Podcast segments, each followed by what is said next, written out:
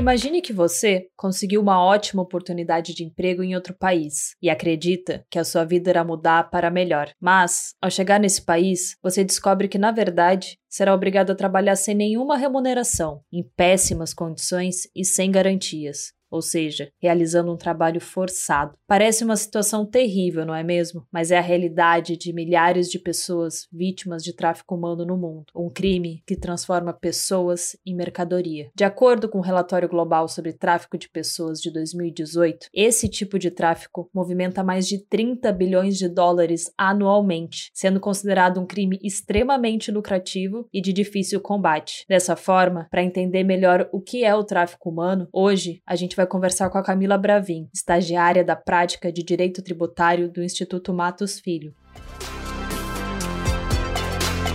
Este é um episódio do projeto Equidade, uma parceria entre o Instituto Matos Filho e o Politize, onde explicamos, de forma simples e descomplicada, tudo o que você precisa saber sobre os direitos humanos. Vamos nessa?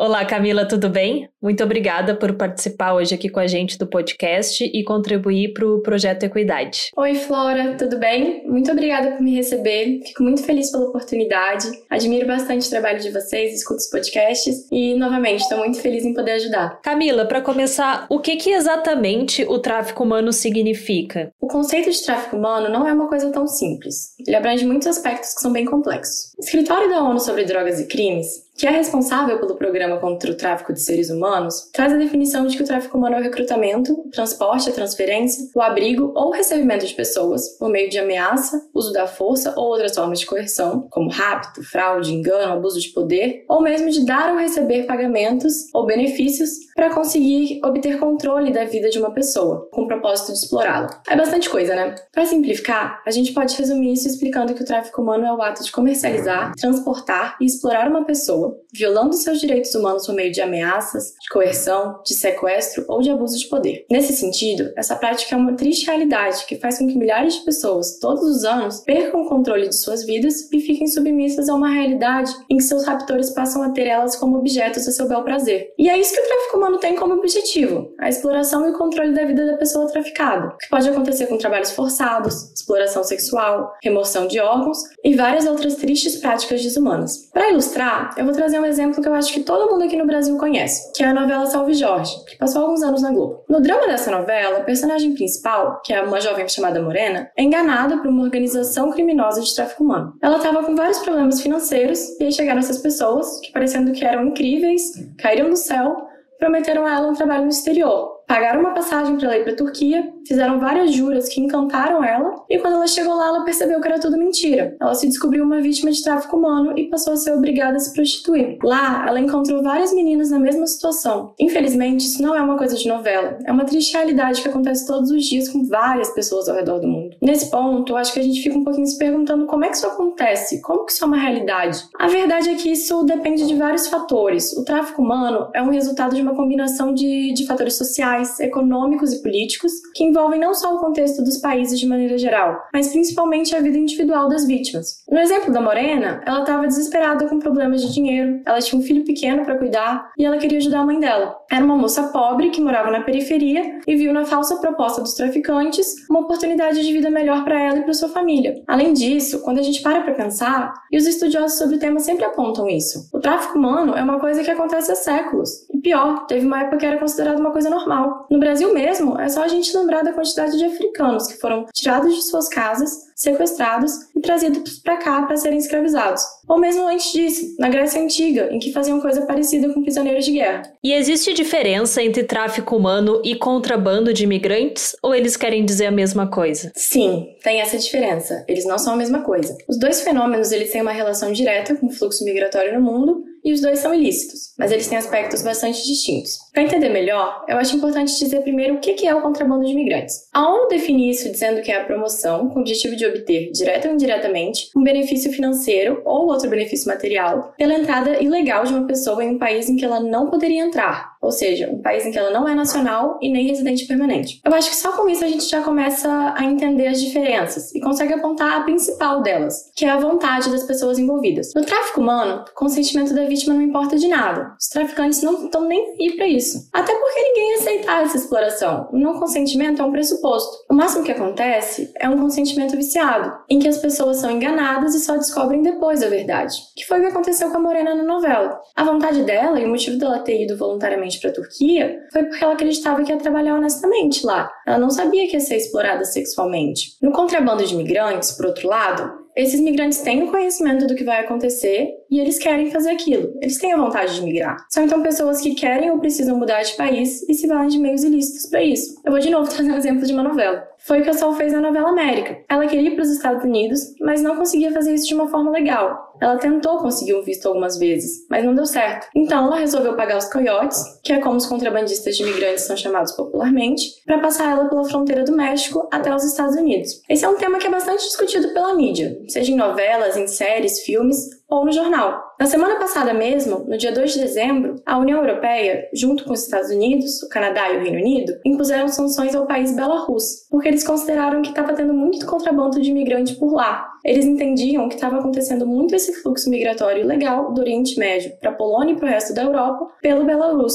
que tinha virado um ponto de contrabando de imigrantes. Assim, eu acho que a principal diferença que a gente tem é que os migrantes contrabandeados, ao contrário das vítimas de tráfico humano, querem que aquilo aconteça. Elas querem mudar de país, mas se valem de meio ilícito para conseguir isso. Outra diferença que também é importante a gente destacar é a transnacionalidade, porque o contrabando é sempre transnacional, ou seja, a pessoa sempre é levada de um país para o outro. Já no caso do tráfico de pessoas, isso pode acontecer em um mesmo país, dentro de uma mesma jurisdição. Para compactar tudo isso que eu falei, que eu sei que foi bastante coisa, a gente tem que os objetivos das duas práticas são diferentes. Enquanto o tráfico humano tem como finalidade a exploração da vida humana pelos traficantes, no contrabando de imigrantes, os contrabandistas têm o objetivo de ter um benefício financeiro e material pela entrada irregular de um migrante em um estado no qual ele não poderia entrar legalmente. Agora, olhando para a forma como esse tipo de tráfico se organiza, você podia explicar um pouco pra gente como ocorre o tráfico de pessoas e qual que é o perfil majoritário das vítimas? Um pouco eu já adiantei quando falei do que é o tráfico humano, isso acontece por uma soma de fatores. Tem várias formas que os criminosos agem, mas a mais comum é atrair as vítimas com promessas de emprego, com supostas oportunidades de melhorar de vida. Eles se aproveitam de pessoas que estão passando por dificuldades, que por vezes estão desesperadas por uma oportunidade, uma luz no fim do túnel, e aparecem com uma solução fantástica, parecendo serem salvadores da pátria, sabe? E foi o que aconteceu na novela que a gente falou. E é também o que acontece com muitas pessoas no mundo real, como a vítima brasileira Luana, que recebeu uma promessa de emprego nos Estados Unidos para trabalhar como secretária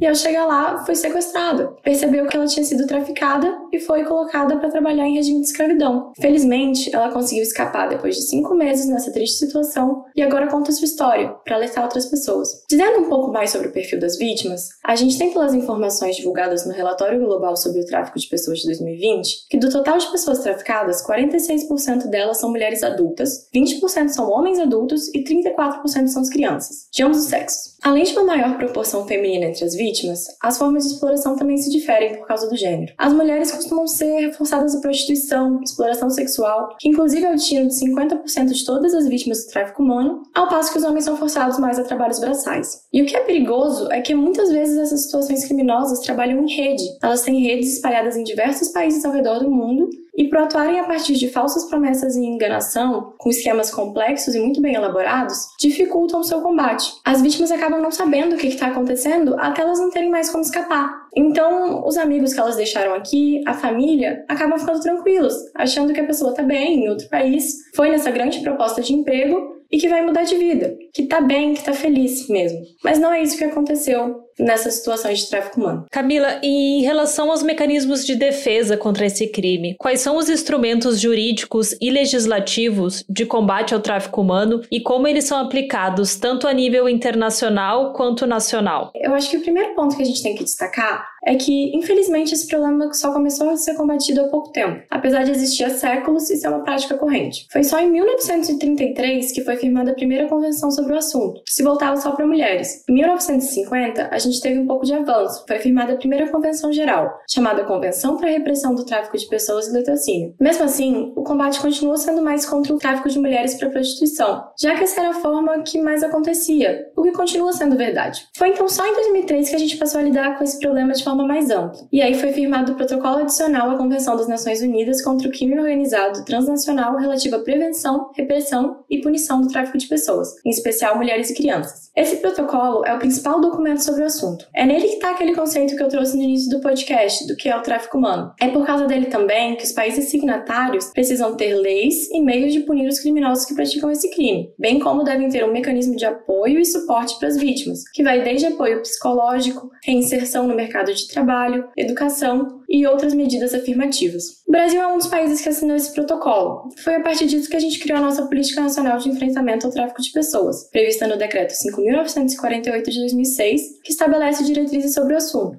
Algumas dessas diretrizes é a necessidade de existir ações na fronteira, campanhas de conscientização e cooperação com órgãos internacionais, bem como com a polícia de outros países, para prevenir o tráfico humano. Além disso, é importante também dizer que desde 2016 a gente tem a Lei do Tráfico de Pessoas aqui no Brasil, que também traz disposições para prevenir e punir o tráfico humano. Então eu acho que, concluindo, as normas jurídicas nacionais e internacionais vêm no sentido de estabelecer que o tráfico humano é um crime, um crime bastante grave e que deve ser punido, de forma que os estados agem visando preveni-lo. Por fim, Camila, a gente quer entender que medidas podem e devem ser feitas para que o tráfico de pessoas seja evitado e eliminado. A gente tem todas essas medidas legislativas que eu apontei agora, mas eu acho que o principal passo e o primeiro passo que a gente tem que dar diz respeito à conscientização. As pessoas precisam ter mais conhecimento sobre o que é o tráfico humano e como ele acontece, para que elas possam se proteger. É importante que a gente fique atento aos sinais, entenda quais são os sinais e desconfie caso algo não pareça certo. Nesse sentido, a gente tem as recomendações do Conselho Nacional de Justiça, que são que a gente deve duvidar de propostas de emprego fáceis e lucrativas, ler atentamente o contrato de trabalho, buscando informações sobre a empresa contratante e também procurando auxílio jurídico especializado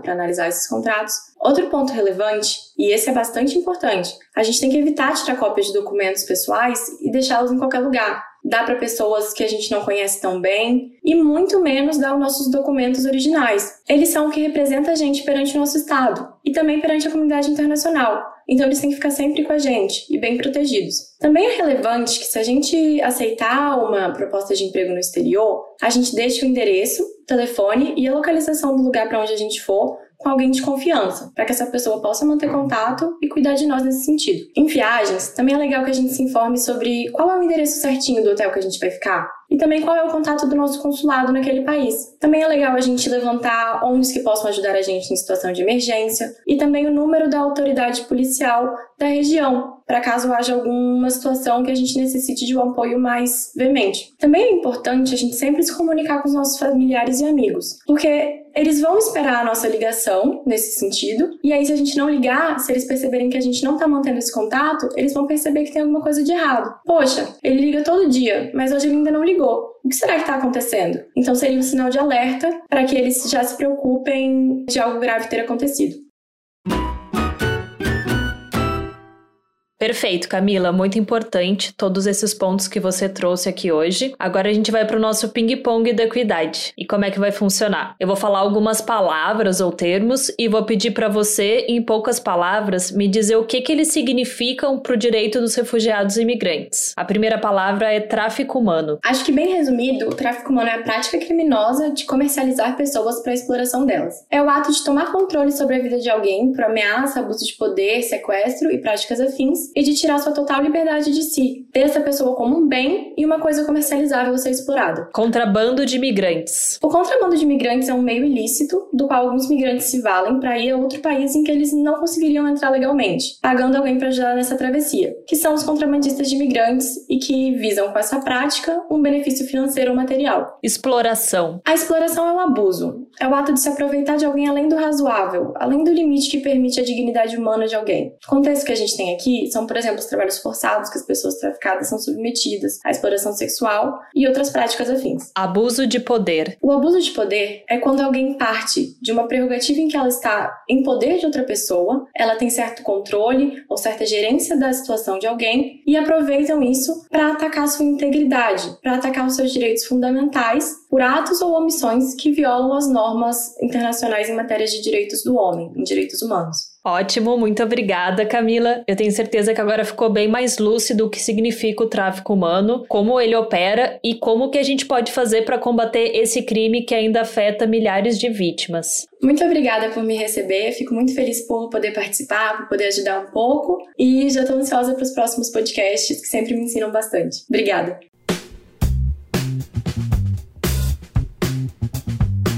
Tráfico humano se trata de um crime complexo e muitas vezes de difícil identificação. Assim, mesmo com os avanços legislativos de combate a esse crime, essa prática continua sendo comum e lucrativa no mundo, fazendo um grande número de vítimas, especialmente as mulheres. Isso significa que apenas o fortalecimento dos direitos humanos e dos direitos dos refugiados e imigrantes aparenta não ser suficiente para eliminar o tráfico humano. Toda a sociedade precisa se mobilizar e se conscientizar sobre esse crime, visto que a informação é um fator importante de prevenção. Além disso, os países devem trabalhar de forma coordenada. Isso porque as vítimas podem ter dificuldade de escapar e denunciar a sua situação justamente por estarem em um país diferente. Essa dificuldade é uma manifestação dos diversos desafios e obstáculos que os refugiados e imigrantes enfrentam para terem os seus direitos respeitados. E é sobre isso que a gente vai falar no próximo episódio do Equidade. E ele será sobre os desafios que os imigrantes e refugiados vivenciam na busca pelos seus direitos. Por hoje, ficamos por aqui. Agradecemos a Camila pela participação e esperamos que você tenha gostado desse episódio. Ele é um dos vários conteúdos que produzimos no projeto Equidade, uma parceria entre o Instituto Matos Filho e o Politize. Além desse podcast, você também pode conferir os nossos conteúdos em formato de texto e de vídeo. Acesse a página do projeto no portal do Politize e confira tudo o que você precisa saber sobre os direitos humanos. Até a próxima!